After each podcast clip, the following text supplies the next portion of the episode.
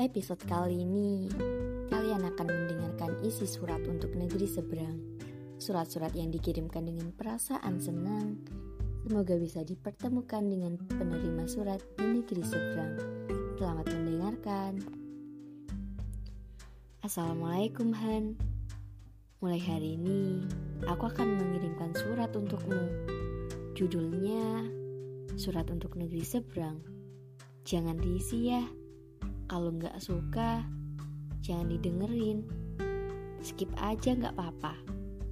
Terima kasih.